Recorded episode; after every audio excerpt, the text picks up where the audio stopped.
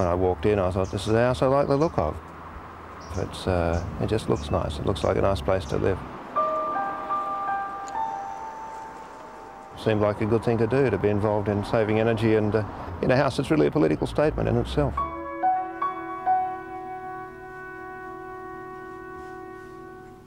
I wasn't sure whether I'd really like it, but um, I gradually found I was getting more and more interested, and more and more excited at the prospect of just seeing how it would all work.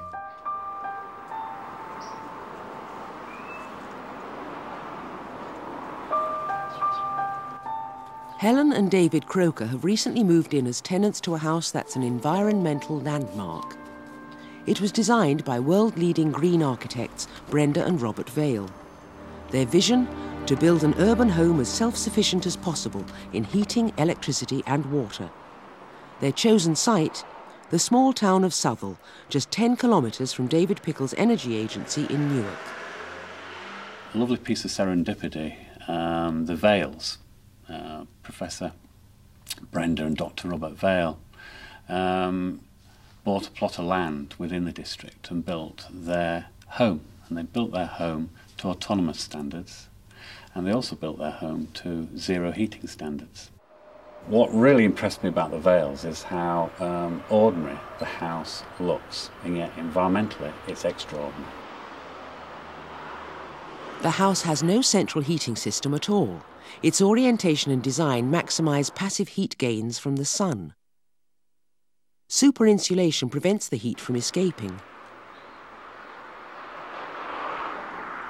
Basically, the sunlight is the main thing that warms the house, and during the day, when the sun has warmed up the conservatory, we open up the windows upstairs in the conservatory and the doors downstairs. So the cool air comes out of the house and the warm air from the conservatory goes into the house. And that's generally been enough for our needs.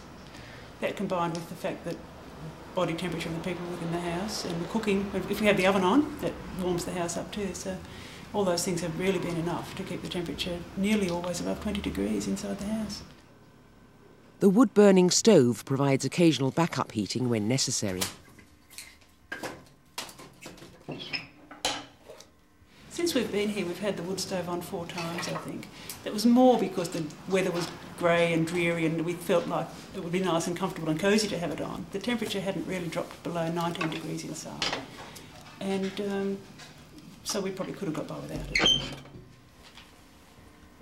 It's a maintenance manager's dream to have a housing stock with no heating systems.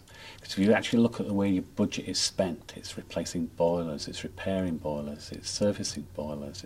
You think of all the pumps and the valves and the pipes and the leaking radiators. Simplifying the hardware in the house is a big long-term cost benefit. Converting solar energy to electricity requires advanced technology a £15,000 array of photovoltaic cells. It's connected to the national grid to export excess electricity or import it when required. In practice, how independent is it possible to be from a mains electrical supply? We're net importers of electricity. The main requirements are for heating the water, and the stove has a big requirement other uh, uses on a low consumption or, or, only used for short periods. The photovoltaic system produces a peak power, I think, between one and a half and two kilowatts on a midsummer midday. So we think that it makes a, substantial contribution. In summer it would uh, be potentially capable of providing all the hot water. Unlike electricity, there's no backup water supply. What challenges does this pose? The fact that we're relying on rainwater for our, all our water supply does affect the way we think about water. If it rains, we're happy, which is probably a bit unusual for England. We have to make sure that the water level in the collecting tank stays high, and that's why I have to tap it and check it to make sure that it's high enough.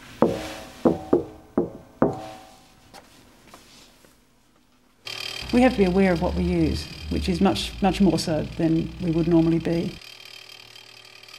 Rainwater from the roof is filtered through sand before reaching the tanks in the cellar. On occasions, if the sand filter's starting to clog up or something, we've just got the water level too low. and turn on the tap and nothing happens. So that's a bit disconcerting, and you have to be aware that that's a possibility and keep on remembering to make sure the sand filter is full and running well and that that tank is at an adequate level. Perhaps the most unusual feature of the house is the composting toilet. The composting toilet system was one of the attractions of the house. The thought of all that lovely compost was one of the things that really did attract me.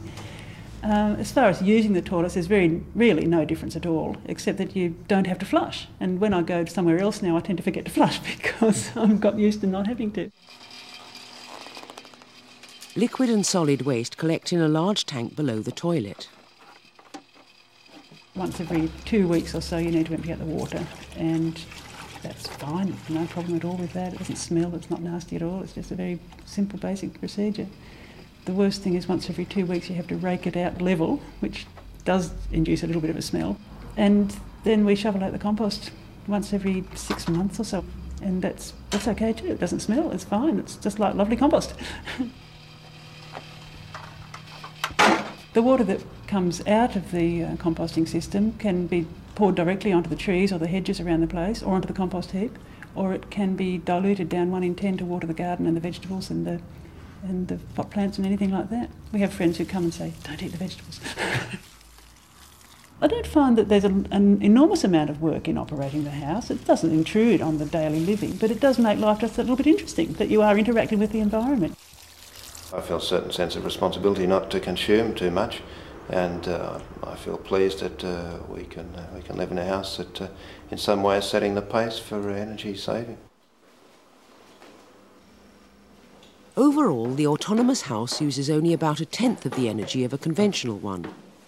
But given the cost of the extra space and equipment, it's not affordable to all. Nor would everyone be willing to commit to this degree of sustainable living.